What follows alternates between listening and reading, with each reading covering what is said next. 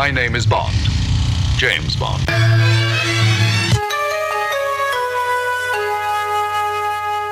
Yes, of course. Burl Barer. I've known a few writers who were rogues and vagabonds. And I'm Roger Moore. I didn't supply the microphone. Live from the gleaming, streamlined, state of the art studios. Who are we kidding?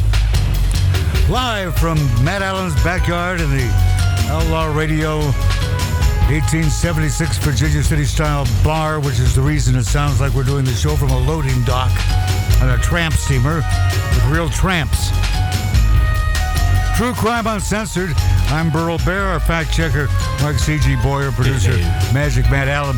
Joining us today, one of my all time favorites, a man who's had a life lived well. It's not over with yet, I hope.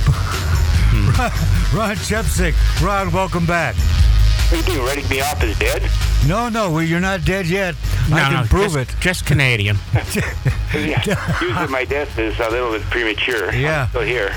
Yeah, that happens a lot. I Yeah, saw that that movie with Ray Milland, Premature Burial, Hammer Films. Premature burial, yeah. Anyway, thank you for inviting me on the show. Well, it's my pleasure, and I always uh, thank you for inviting me on your show. And you just keep cranking out these great books.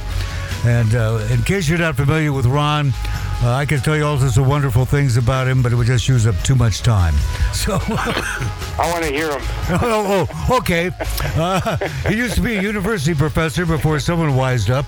He's an award winning author, two time Fulbright Scholar, recipient to Indonesia and Bangladesh, where he's still in high demand over some unpaid library fees.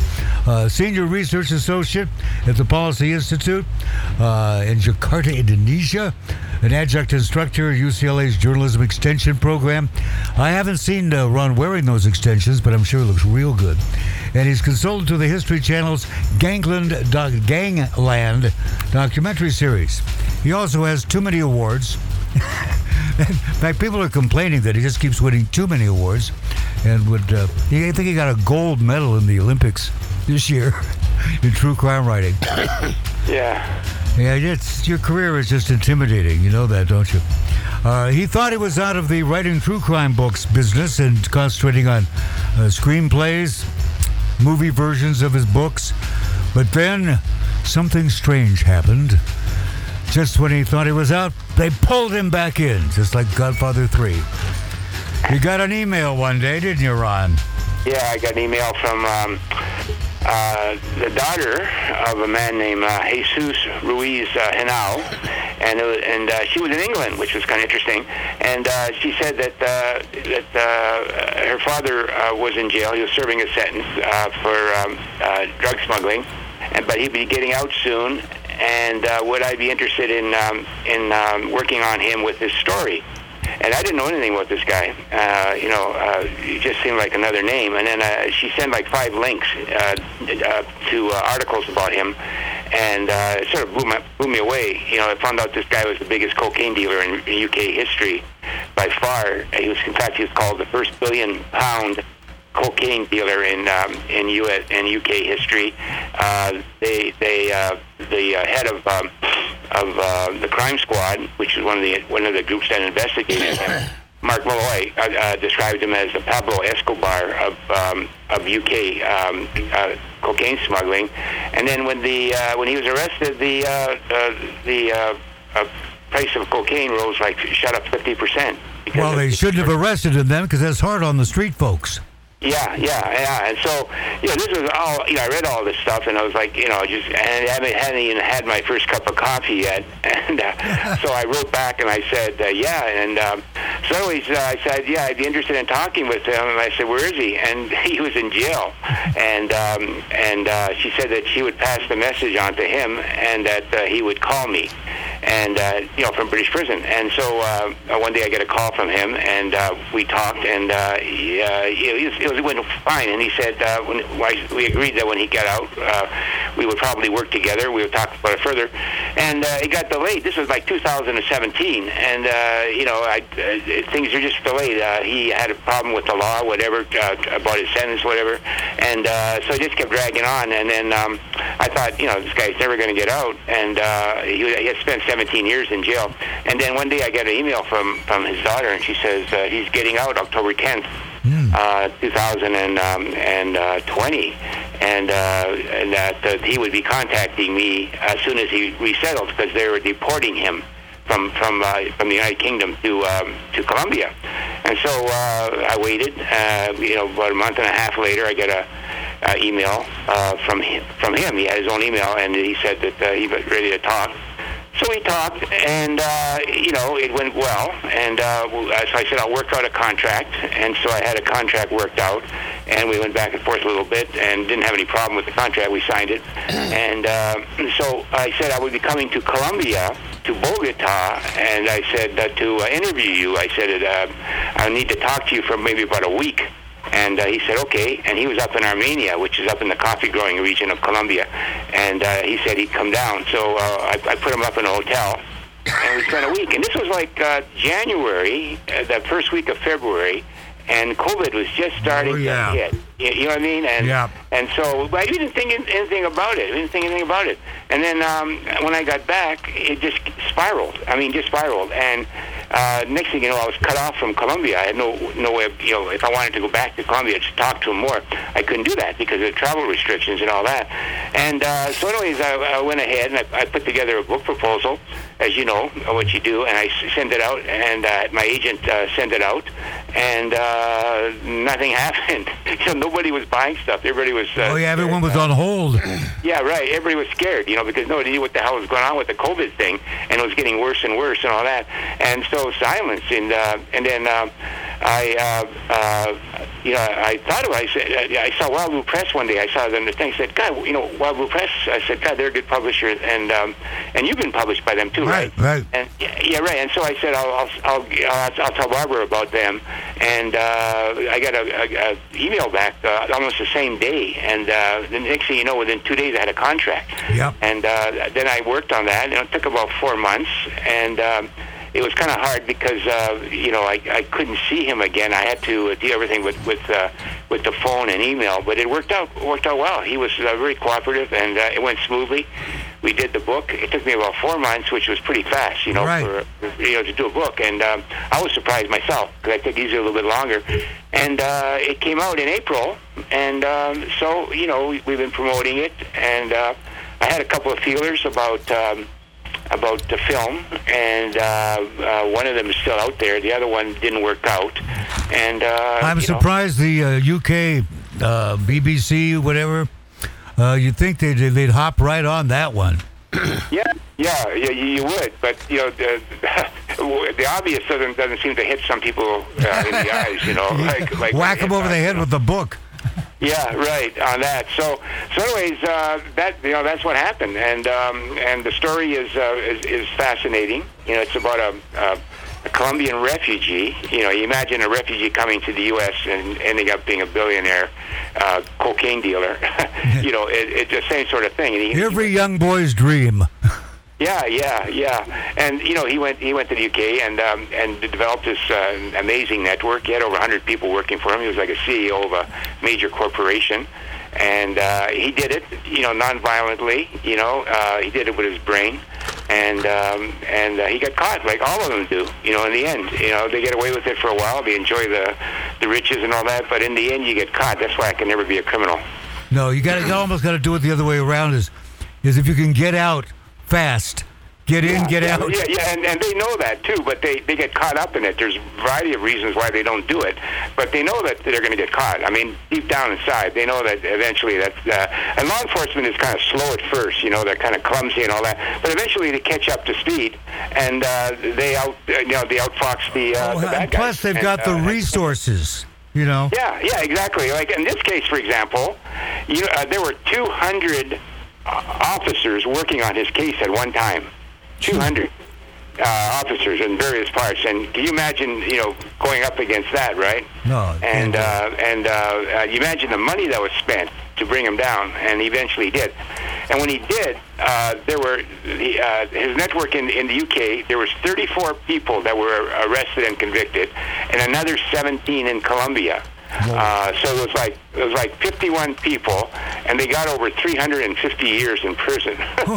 That's a long time, and if they double Yeah, that, right, they're not right. getting out Uh, early. that then, yeah, and you know, and uh, the drug war didn't miss a beat. No, hell no. You know, it didn't miss a beat. You know, he was gone, but uh, but forgotten. You know, he was gone but forgotten, and uh, it, it's still it's still thriving in the, in the UK. Okay, Mark Boyer, our fact checker, has a question for you. Mark? Hi, You're uh, welcome fact back. checker? I'm wondering, he didn't accomplish this network in England of, of 20,000 employees without subverting some of the other side of the game. Uh, law enforcement, politicians, Yeah, judges. yeah. He had he, he had uh, he had three uh, three officers that were on his payroll. On so that. did, did, and, did uh, anyone on that side of the track get uh, prosecuted? Yeah, yeah, they got caught. Uh, he had he had a couple of people at the uh, airport that that allowed stuff co- uh, coming in, and they got caught. Uh, and then the other guy um, uh, was his son was involved with drugs, and he inadvertently got caught in the trap because they were they were they were um, monitoring him, his son, and somehow he got caught up in this, and they found out about it, and he was arrested on that.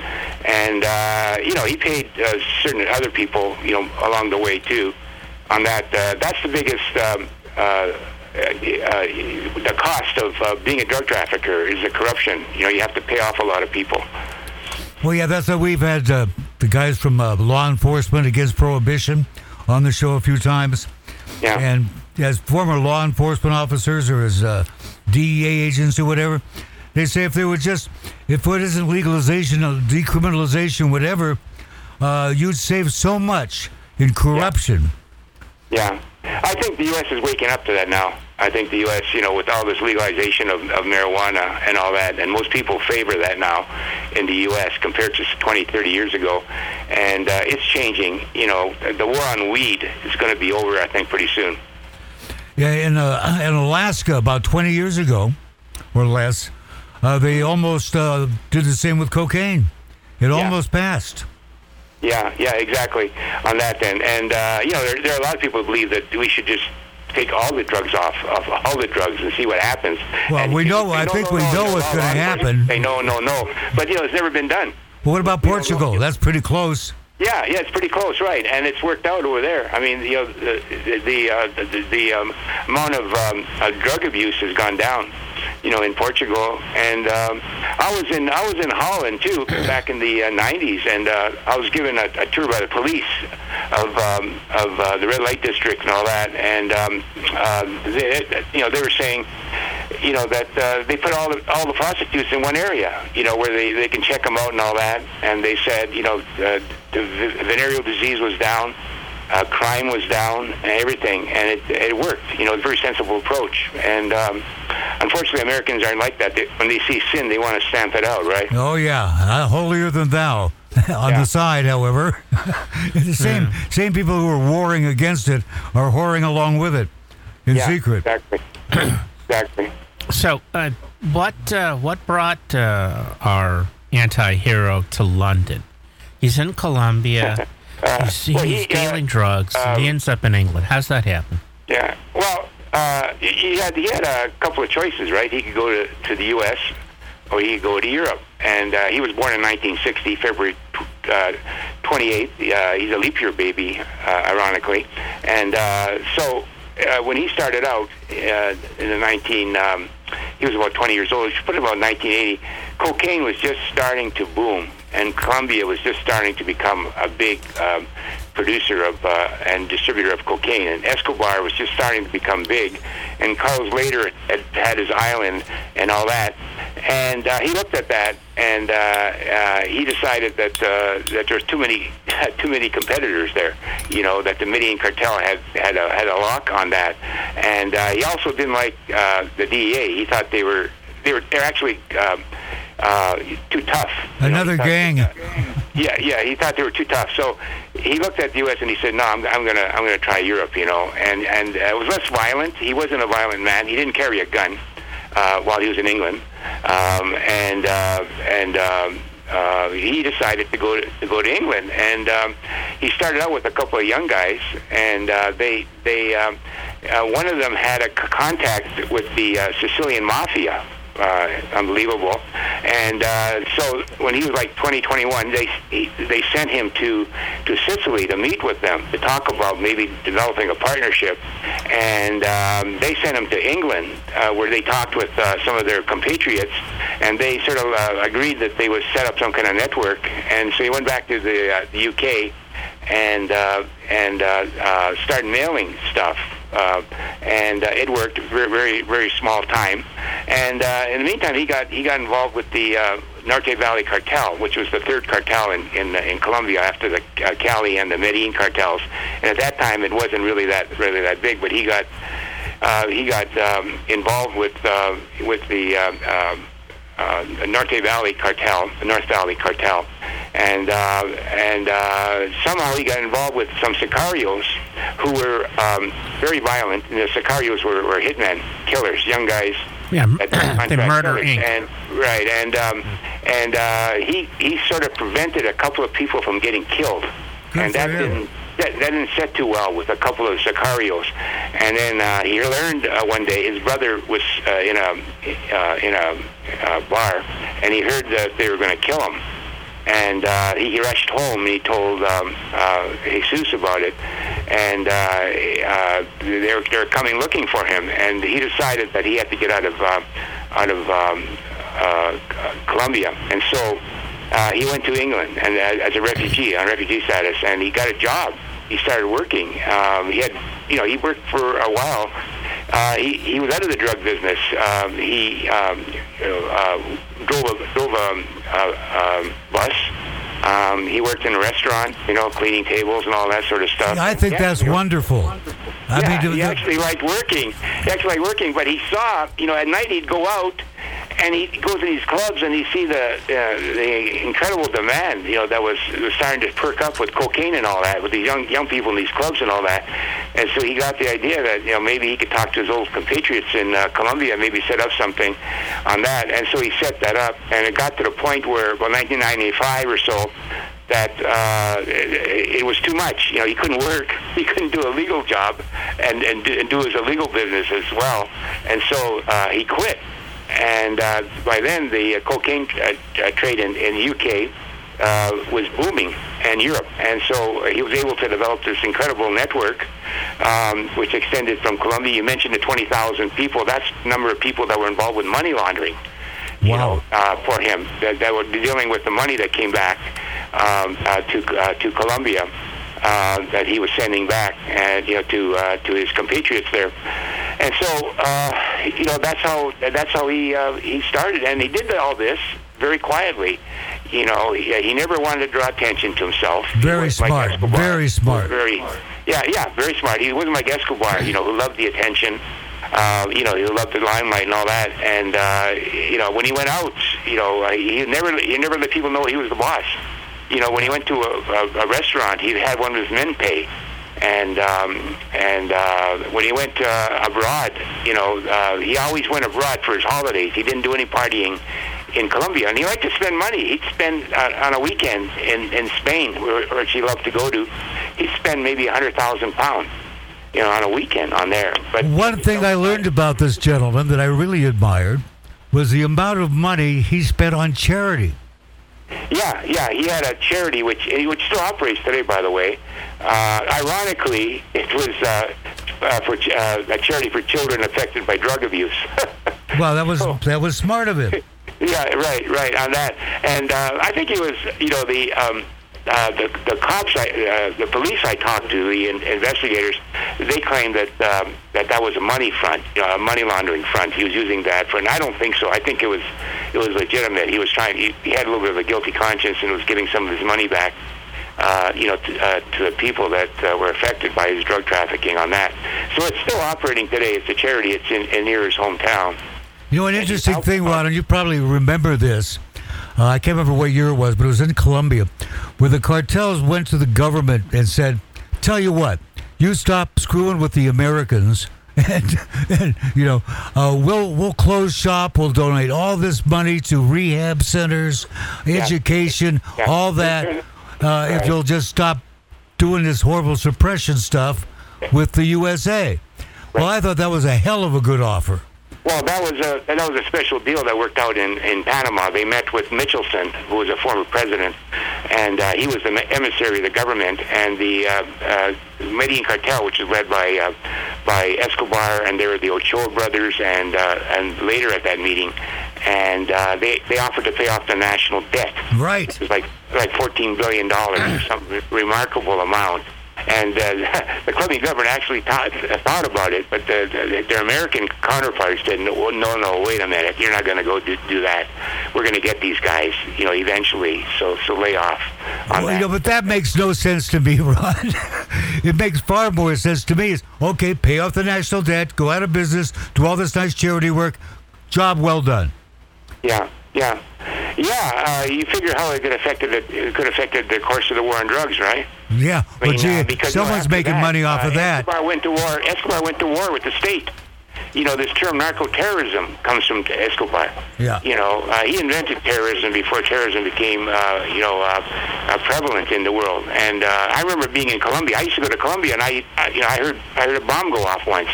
You know, on that, and I had family members that knew people that were de- that were dead, that were that were killed because because of the drug war. Yeah, it was terrible. It was worse than Iraq in the in the 1980s. Uh, and until they got Escobar in 1993, uh, you know, they caught him on a rooftop and and killed him. I mean, uh, this guy caused incredible uh, damage uh, and uh, and uh, sorrow to the to the country. It, it, uh, another thing I admire about your real Mr. Big, which is the title of your book, Right. is the fact that he not only was he not showy, he was nonviolent, and the guy is obviously brilliant. Now you take a look at a, a computer hacker, right? If I was a computer hacker and I successfully hack a whole bunch of stuff, what's the first thing that happens? I get hired either by the government or by one of the biggest companies in America to work for them. This man is obviously totally qualified to run one of the biggest corporations in the country. Right. Well, it's amazing what you, you see. You know, I've done several books on, on drug traffickers. I did a book on Frank Matthews, you know, the guy that Right. disappeared with $20 million. I did a book on Sergeant Smack, you know, on that. And invariably, you talk to these uh, investigators, and they all say they could be CEOs of major corporations. You know, if, if they would have turned that way. But I mean, they don't have that opportunity, right? Most of them are like like uh, from poor areas of, of uh, third world countries or uh, from uh, inner city of, of, of Right. black neighborhoods and all that, and they don't have that opportunity. But they do have the skill and the talent and the brains, you know, to to uh, to be a CEO of a major corporation. Now, I'm surprised that a major corporation, for example, doesn't come to this fellow and hire him as a consultant. Yeah, yeah. Well, uh, you know, maybe we're smarter than them, right? Yeah, that's possible. Won't argue with you there, Ron. Yeah, know. We, we figured it out before they did. Yeah, isn't know, that amazing? Well, I think it's also the problem in law enforcement is if they can't think like a criminal, they screw up in all sorts of ways. Yeah, exactly. On that, but you know, uh, uh, he has his regrets. You Well, know, sure. uh, uh, he has his regrets. He went away for for 18 years, right? And uh, his son was like uh, two years old, and his daughter was like something like 10 or something like that. And uh, he missed all of that growing up, and he's very close to his um, his uh, family, and um, uh, uh, he missed all of that. So he you know, he, he has he has regret. You know, he missed all their growing up, and now they're in their twenties and all that, and he Right. didn't know them The, as the, children. the so- best, the formative years, the ones you can't go back and get again, are gone. Yeah, yeah. But he's still a young man. He's only he's only um, uh, uh, he was born in 1960, right? So Oh, he's yeah. what, 61 he, uh, years old, and um, I could be his father. Not t- literally, but yeah, yeah, on that. But uh, so he's back in he's back in Colombia, and um, and uh, you know he, he doesn't have any of the money. I know that because uh, you know we've we've talked about that. When when he was uh, when he was busted, he worked out a deal with the government. He gave up fifty four million dollars, fifty four point four million, dollars, you know, as part of the as part of the plea deal with them, and uh, he got his sentence reduced from 25 years to to 19, and then he challenged that in court and got another year knocked off, so he got 18 years, and uh, he spent. Now, what's really crazy is that a couple of years into his sentence, uh, he was getting he was he was getting out, and um, uh, he needed money, and he decided that he was going to try to get a big drug deal. and uh, uh, unfortunately, he talked to the wrong people in jail. Yeah, yeah, and, that'll uh, happen. And the police found out, and they monitored him, and they connected him to this guy named Russell Nags, and uh, it was doomed before it got started, and uh, he was busted again Jeez. uh, for, for that. And so, which is really ironic because Sergeant Smack did the same thing in 1986. You know, uh, Ike Atkinson, the guy I did the book on, he, he tried to do that deal too from prison, and he got nailed too. That's not You a good place are- to try try to do a deal from. Prison. It- Yeah, The people exactly. in prison tend to be unreliable in keeping secrets. No. Well, that's what happened in his case. You know, that's what happened in, in his case. You know, one, of- one of them talked to the wrong people, and um, the authorities found out, and uh, they're on they're on the trail. You know, they're on the trail. But you figure you know, these guys, you say, we look at them and we say, God, why do you do that for? That's crazy. I mean, you know, you're, you know, you're going to get caught. I mean, you can't get away with it. You know, but somehow they talked themselves into it. You know, and um, and I asked him about that. I said, "You knew you were going to get caught." I said, "You know, why did you? You know, why did you do it?" And he said, "I don't know." He says, "Just I needed the money." You know, and I, I was scared because I, I, I when I got out, you know, uh, what was I going to do? You know, I was a criminal. I've been in jail 18 years. I didn't have any skills. I was going to get shipped back to Colombia. Probably work for like a hundred dollars a month you know, I had a job and all that sort of stuff. So, so yeah, so uh, you know, he got nailed again. But fortunately, you know, he, he got out of prison, which was which was uh, good, and uh, I think he's learned his lesson. Well, yeah, and you can't go back and get those years. We have another friend that we've had here on the show in the uh, Russian mob, and uh, he's got a little kid now. I think maybe seven, eight years old, and he had children before, and he said he missed those years of of their lives because he was either in prison or he was busy being a criminal, Yeah, yeah, and uh, yeah. you can't get that back. And you Yeah. br- you bring up a great point uh, uh, in the book. He does uh, all that money, all that millions of dollars coming in, going out. You never hear about, for the most part, what happened to the money. yeah. You know, was it not stashed somewhere, buried in the desert Yeah. like Dutchman's Exactly. It gold? all it all disappeared. It's like magic, right? Yeah. Like magic. Somebody made it disappear and all that. And uh, like you know, the government got a lot of it. You know, he got he got a lot of it. Uh, when, they busted uh, the safe houses, uh, one of his habits, uh, which is which was smart, he kept the money separate from the drugs. You know, in the safe houses, he, Right. he'd have a safe house for money, uh, and then you have a safe house for drugs. And the reason for that was that if, um, if one of the houses got busted, he wouldn't lose everything you know, he wouldn't lose everything. And so, you know, it worked. And on that, and uh, he had to give all that money up. And one of those houses had $14 million in it. Know, $14 million in it. So like, that, that was part of the 54 million that he had to give up, you know, on that on that sort of stuff. So, so yeah, uh, and uh, you know, the government is persistent. They they get the money. They find out where the banks are, you know, the offshore banks that they have the money deposited in, and uh, they check their bank accounts. You know, they have access to that, of course. And uh, before you know it, they got they got most of the money. Yeah, and you wonder what happens to most of that money. A friend of mine who was a drug smuggler, may rest in peace now, didn't die from any violent crime. He just passed away of natural causes.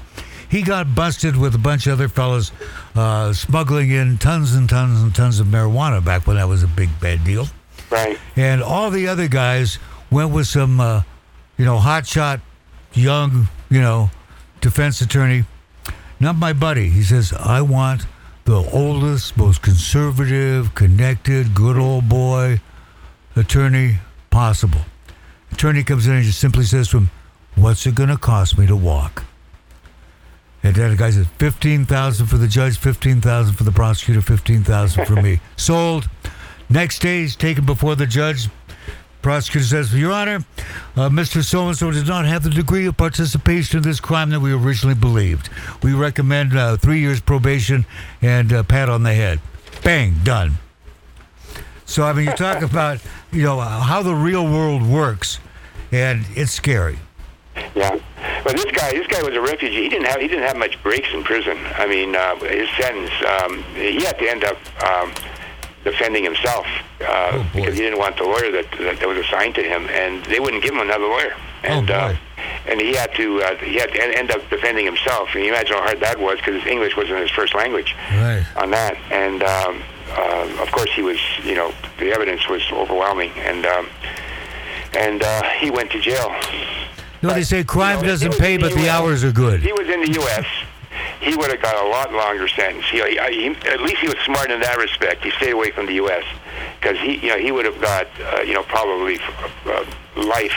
Or, you know, like- or uh, like uh, we had Dennis McDougal on talking about Operation White Rabbit, where the guy got two life sentences plus 20 years for Yeah. uh, L- LSD. Uh, they finally uh, you know, change that sentence and let him out. Or, or Freeway Ricky Ross.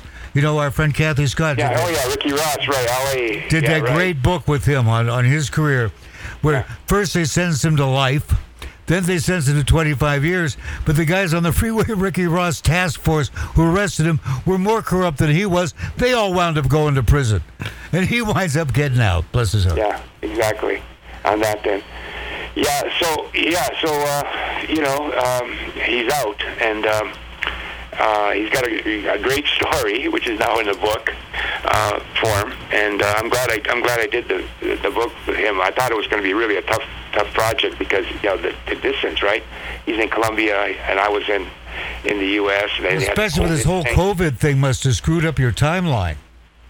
Well, uh, yeah, yeah, it, it set me back like four or five months in terms of finding a publisher. I thought I was going to get a, a publisher pretty quickly, and uh, you know, all we got was silence. You know, Yeah. nothing, nothing happening. Nobody, you know, returning anything. And and she said that uh, the only thing she got back were like, uh, sorry, we're on hold right now until this uh, pandemic ends, uh, and um, uh, we we can't. Re- we're not reviewing books right now. So. Um, you know, it was back. It was just. you know, the hell, bad luck. same thing with the movie business. Yeah. Yeah, well, I- Yeah. uh, Yeah. You yeah, can relate. You can relate to this because. I know that you and I both spend a lot of time trying to, you know, get our books made into movies or TV series or whatever. Actually, had Yeah. a deal, Ron. Great deal. Harvey Weinstein, uh, Miramax. Harvey Weinstein. Uh, just everything was a go deal except signing on the dotted line. Right. yeah. About a day and a half before it was supposed to sign on the dotted line, the day was 9/11. Oh my God. memo comes out. Anything that hasn't been signed, stop. Because we don't know what's going to happen. Jeez. And there it went. God doesn't like you. No. You've been a bad boy. Man, uh, you, you can you can you can call for worse timing than that. oh, no. What, are, How- are how'd you you a rascally rabbit? That was a wascally wabbit. Yeah. Yeah, and you know, like we were talking about books, the, the the money is relatively minor unless you're unless you're Stephen King or something. But you're talking movies, it's usually a substantial deal, even for a minor project, right? right. So you're out you're out probably a lot of money. Yeah. You know, it reminds me of my, my manager, may he rest in peace, and former co host of the show, you remember, Howard Lapidus. right. said to me one day, he says, "You know what? You know you have a TV show, a TV movie, or a series when you're sitting on the couch watching it on TV. Hey, that's that's very good. Until then, you don't." That's exactly true. You, you know, you don't. Count, that's the old expression. You don't count your chickens before they hatch. Yeah. And uh, you know, and these these movies take forever. I mean, like uh, you know, uh, seven or eight years is not a long time. Oh, no. what? Going to take me seven eight years to get a movie. Well, look at uh, Departed, for example. The movie Departed. It took nine years, and you had guys like Scorsese and DiCaprio behind it. And uh, American Gangster. I remember talking to Frank Frank Lucas, right? And uh, nobody knew who he was uh, when I talked to him, and he was uh, lamenting the fact that the movie had been shut down. They were actually going to shut the movie down, and then the next time I talked to him, I talked to him twice. The movie was up again. Yeah. And the next thing you know, it was a huge hit, and he was like, you know, world famous. And uh, and uh, you know, with, with a little bit of luck. I mean, uh, you need a little bit of luck to, to make some of these things go. Oh, absolutely, positively. You know, Bill McDonald uh, and I, and I, to a certain extent, he spent 15 years corralling all the rights to the Saint for uh, uh, Robert Evans and Paramount. Yeah. and still things would, would go sideways. You Yeah. know, I think he doesn't even already hear the word again. You know, after spending like 15 to 20 years of his life devoted to a project, and then uh, you know things change. Yeah, it's like right now I'm waiting on this producer that finally's got the money and all that, and everything's going, and I'm waiting and waiting, you know, and it's been like five years, you know, Yeah. and I'm still waiting uh, for this thing to get started. I'm waiting for an email from him to say that we started, and that he was going to get the website up, the uh, LLC in place, everything started, and so I just, you know, I've just decided I'm, I'm not even going to worry about it, and if it happens, it happens. That's about all you can do, but it could drive you crazy. Oh yeah, speaking of crazy, uh, Mark C.G. Boyer, I have a fact question. checker, has a question. Ron, for both of you gentlemen, Yeah. um, the, to- the the direction you're talking about, and that is um, um, where you can take projects to to actually generate some income. Does that aff- does that affect the choices you make on projects you pick to write That's a good question, and that's very true. Uh, I I won't do a book now unless I, I see a movie possibility.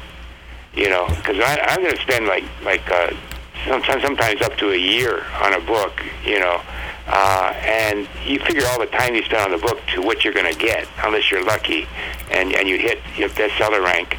Uh, it's really it's really. Uh, you know, you, sometimes you wonder if it's worth it. Yeah. And if you, and if you have a, a project like like this project I have, which I think has uh, great movie potential, uh, you'll hit it, you know, and and you'll make like 15, 20, 30 times more than what you'd make for in the book. And yet, there's always those those areas, like you're saying, waiting to hear about the financing.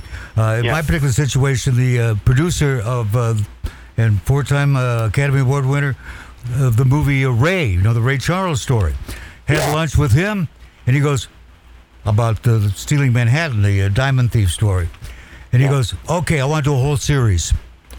He says, you know, uh, just like with Ocean's 11, 12, 13, except this will all be true, and which is a real kick in the pants. So this is all true stuff. Uh, 600,000 development funds, right? To get the your Yeah. guys whose name you just mentioned to the screenplay, to get this attached, that attached. Where's that money going to come from? Right? And then COVID hits, one thing hits after, you know, you're going, you know, you're looking up there this guy, God, have you got something personal against me? is it personal or is it just the universe has ticked off at me for something I did when I was 12? You know? Exactly. I, uh, you know, I, I've got I've got like um, uh, five of my books optioned movies, believe it or not. And I've got somebody in L.A. right now, one of the producers that's trying to uh, get a deal on one of the books on that. But uh, and these have been going on for like four to five years. Oh, yeah. Yeah. And, and and these guys got connections too. They're talking to all the right people, and it's still taking. And then when you have thrown in COVID, you know, on top of that, I mean, it's just it's, it's crazy. It's frustrating. You know. And there's, there's so many people in Hollywood whose job it is to say no no matter what. Because Yeah. they can't be accused of making a mistake if they say no. Yeah, exactly. You're right, uh, right on that. And uh, some of these guys couldn't tell a good project if it hit them between the eyes. You know, really on that. Then um, it's just uh, amazing. It's like American Gangster, right? Uh, you know, it came out and made 350 million dollars. Incredible. One of the most successful gangster movies of all time. And the character was black, right? And so Sergeant Smith had somebody that was going to Hollywood about okay, about five years ago or so, and they said, I want to talk to this, these people about your Sergeant Smack project. Do you mind? I said, oh, oh, no. So I did a synopsis for him, right? Yeah. On that, gave him a copy of the book, and he, he goes to Hollywood, and ends up talking to them, and uh, he comes back, and so we end up talking. I said, well, what, what, what, what did they say? And he said, well, he said, uh, yeah, the project was interesting, but the black movie's already been done. Yeah, yeah, there's only allowed to do one. you know, it, you know, it made, it made 350 million. I mean, that should tell you something, right? And they said the black movie's been The black movie, yeah. How about how about we make him an Asian? I had uh, a meeting with a TV uh, producer named Anthony Spitter, nice fella. Smoked a lot of pot in his car before our meeting, and it's all soaked into his sweater. Yeah. So I'd given him the pitch on uh, Man Overboard, Counterfeit Resurrection of Phil Champagne.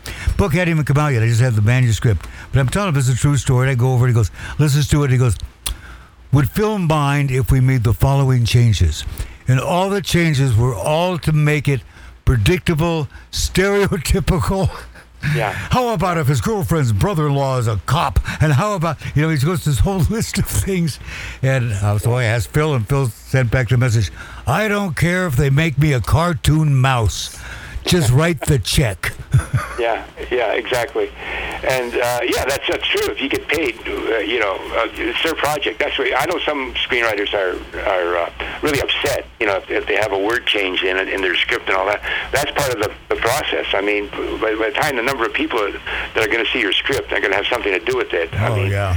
some of those scripts are unrecognizable after after they get through with it, you know. And but that's the nature of the game, and um, you gotta you gotta play it uh, if you want to win. Yeah, and you got to put up with the, all the aggravation. I've I've known situations where they're actually going into production on the project. I mean, casting's been done, locations shot, Wow. everything, and then one little thing goes wrong. Producer gets in a fight with the director. The director gets in a fight with so and so. All of a sudden, the whole thing's gone. Yeah, yeah, uh, yeah. Right, animosity between Fart in the wind. Yeah, between egos, between egos on the on the project.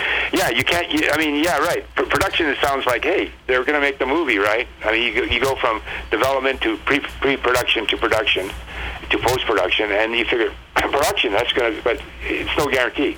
yeah. You know, That's some- that whole you know, thing. You'll know it's real when you see it on TV or you're sitting in the theater. Yeah, Until- somebody could die, for example. That that could set it back, you know, for two or three years even. Yeah. you know, before they finally get get up to speed and, and find somebody to replace them on that. Then, yeah, it's um, it's. Uh, uh, I mean, there's there's pros and cons in, in, in writing books and in um, in uh, writing uh, screenplays for for things, and um, you just got to like what you what you're de- dealing with. I mean, um, and uh, and I love writing screenplays. I love movies. You know. Oh, so do I. I just love them to pieces. Yeah. But the Yeah. thing is, you know, you got to keep in mind is you and I are well over 40, I believe, by now. Yeah. Ah, no. yes. Yeah. And, uh, Up Can't on 39. I gave up on 39. yeah, uh, yeah, that's the smart thing to do because once you reach 40 here in LA, uh, you're too old. Yeah. No, yeah, that's a good point. You know, and you'll hear people that say, "Nah, nah, nah, you just have the product. That's all they care about." But that's that's bullshit. I mean, uh, you know, uh, some of these yeah, th- some of these people, they'll look at you and they'll say, "Well, you know, this guy is too old for whatever reason." Uh, I'll, I'll tell you something, uh, uh, bro. Uh, uh, this week uh, in New York is um, is um, a, a, contest, uh, a festival. It's called the uh, Hip Hop uh, TV and Movie Festival, right? Mm-hmm. I, I won. I won the screenplay for the feature and for Sergeant and for um, uh, the TV, both uh, both categories. Wow. Uh, you know, my screenplay won in that. And hip hop, if you go on this website, look at it. They're all like under thirty. Right. You know, I mean? and this is hip hop, man. I'm white, you know, and I'm, I'm dealing with this on that, but I can do it, right? I can do it. And, It's like uh, Cathy Scott uh, doing the book with uh, Freeway Ricky Ross. yeah, yeah, yeah, exactly. And you know, and I think I said, God, if, if they knew who, who they're giving this award to, I wonder if they, I wonder if they did any research on me, you know, on that. because, uh, The, take back the award. We found out his age. yeah, yeah, uh, and color, of course. Yeah, yeah, color and age. Yeah, right on that. But yeah, so but uh, you know, and and then you'll meet some really uh, good people that uh, say, you know, what can you do? You know, what can you do? That's what, Yeah. that's what the most important part on that. And um, and uh, so yeah, but uh, that that's, that that bothers me right now. You know, it, it does con- it does concern me a little bit, but uh, uh, so far it, it doesn't seem to be affecting my career. You know, I'm getting my scripts optioned and. There was uh, there was somebody, uh, a lady, I think, who lied about her age. She was forty something. She said she was twenty three, and so they were buying her stuff until they found Yeah. out her age. Oh, so why would they start? No, that doesn't make any sense. I know it Why makes no sense buying- whatsoever. You're buying it when you when when you thought she was 23. So why should you stop when you find out she's 47? That doesn't make any sense at No, all. no no sense at all. But no one said that everybody in showbiz was as smart as, as we are. Yeah, exactly. I, I Which is with why we're doing a show from somebody's garage. Yes, right. That's why. That's why we're broadcasting live from Ed Allen's backyard. Are you really are you really broadcasting from a garage? Yes. Yeah, that's been converted not to orthodoxy, but it's been turned into a beautiful replica of an uh, what 1846 And then uh, 1886. 1886, excuse me. 1886 Virginia City style bar. 76. 76. 76. But with the same number of trombones. It has who's, the out, who's out fabulous in the towers. bleachers? Who's out there in the bleachers? That's the producer, Magic Matt Allen. It's his garage and his Oh, bar. right. It's got real alcohol. That's why he's the producer, right? It's his garage. It's his garage. He owns the thing, right? And uh, uh, it's just a fantastic. It's a great replica. You, we had the great songwriter P.F. Sloan uh, on Matt's show Yeah, and and, uh, and on my show, uh, just about I have six, eight, ten months before he passed away. Great fella. And after being here all afternoon long, it was a, Matt did a fabulous interview with him. And he steps outside and the sun was shining and he just looks at me and he blinks and he goes, Where the hell were we? he says it's like all of a sudden I'm transported to this other dimension. I'm in some bar with a bunch of guys and we're talking music and history and then he steps outside and he's you know in somebody's backyard in uh, LA. Yeah. Did, did Um, you, you ever interview anybody in your garage? Uh, I've had some interesting experiences in my garage over the years, but we don't discuss those in polite society. No, no, no. Yeah. Uh, you can go to outlaw, outlawradiolive.com and there's photo there's photos and you can see what the bar looks like. It's enough to Okay, shock good. Yeah, I'm going to do that. I'm going to do that. I've been on your website for a while. You've been out of circulation, right? Oh, For a I've been there. I've been well circulated. Well, I, of course, I had to have the my heart ripped out of my body. Oh, wow. And put then on a heart lung machine, had to do a qu- uh, quadruple bypass, and give me a new heart valve. Oh, wow. I don't know if you've been through that experience. No, no. no. Uh, I mean, miraculous. I mean, if this had been uh, 200 years ago, we'd both be dead. but wow. Well, that's because it's 200 200 years. years ago, right? But I mean, the, Well, you've got you've got the right attitude. You seem to be doing fine. You know. Oh yeah, I'm doing fine. But the, the thing is, I'll warn you in case you ever have this done. I'll tell you in advance. Your body does not realize they're saving your life. All your body knows is that someone cut your chest open, ripped out your heart, took it out of your body, sliced it open, did some weird stuff to it, and then stuck it back in, and like in a Frankenstein movie, zapped you back to life and said, "Go home now." and you go. You, you got to trust. You got to have some good people working on you, man. Oh yeah, uh, it was pretty incredible. And the thing is, is if you've ever been in a real bad Well, you know, situation, we, talk about how hard it is being a writer. Imagine doing that for a living. you got to have small hands. I found that out. All the great heart surgeons have tiny hands. Is that right? Yeah, yeah, because Well, they got to get in there, right? apply to medical school, that's one of the requirements. Yeah, they measure your hands. you want to specialize in surgery, Yeah. small hands. Well, especially if it's heart surgery, you got tiny hands. That helps. Yeah. It's like play, having long fingers if you're going to play the piano. Yeah, yeah, on that. Well, I work out three hours a day, so You do. yeah, I do. Um, I do. I work out. I do a half hour walk. I do an hour on the bike, uh, two hours on the bike, and then I do an hour in weights. Wow. Um, sir, sir, we, Yeah. cut that out. Cut I mean, that come out. on. You're We're liable old. to injure yourself. We should be old and dying, not not not old and Well, he's younger than I Cut that am. out. Come on. Yeah. I mean, you No, what, what are you, it's 50 something, 60 No, he's 61. oh, hell, he's a young pup. Yes, he's a couple of years Who- younger Who's than I am. 61? How old are you? 61? 50 something? I told you I'm still at 39. Oh, yeah, that's right. That's for showbiz purposes. Yeah. uh, that's Do you it. have- I'm worse. I'm worse than one of those uh, starlets. You know, one of those starlets don't want to reveal their age. Oh, I got a fun, fun Yeah. true, true story. I don't know if it has anything to do with true crime, but the movie, the TV show Designing Women, Yeah. uh, one of the stars of that show was a classmate of my my my spouse, my, uh, my wife at Oh, the yeah? time, and she went, of course, to the high school reunion. Well, they had the best time making fun of her at the high school reunion because her age does not match with her graduating that year from high school by about 15, 20 years. Yeah. Yeah, she graduated the graduating class when she was 12 years old. yeah. Yeah. Yeah. Uh, yeah, yeah, age, age is a sensitive subject with me. I, people always say, "Well, how old are you?" I say, "What that difference doesn't matter." Yeah. I mean, are you going to change your opinion on me after I've, I've talked to you for half an hour because you're going to find out that uh, maybe I'm older than you think I am, or or younger? Younger, than- yeah. Oh, you're too young for this project.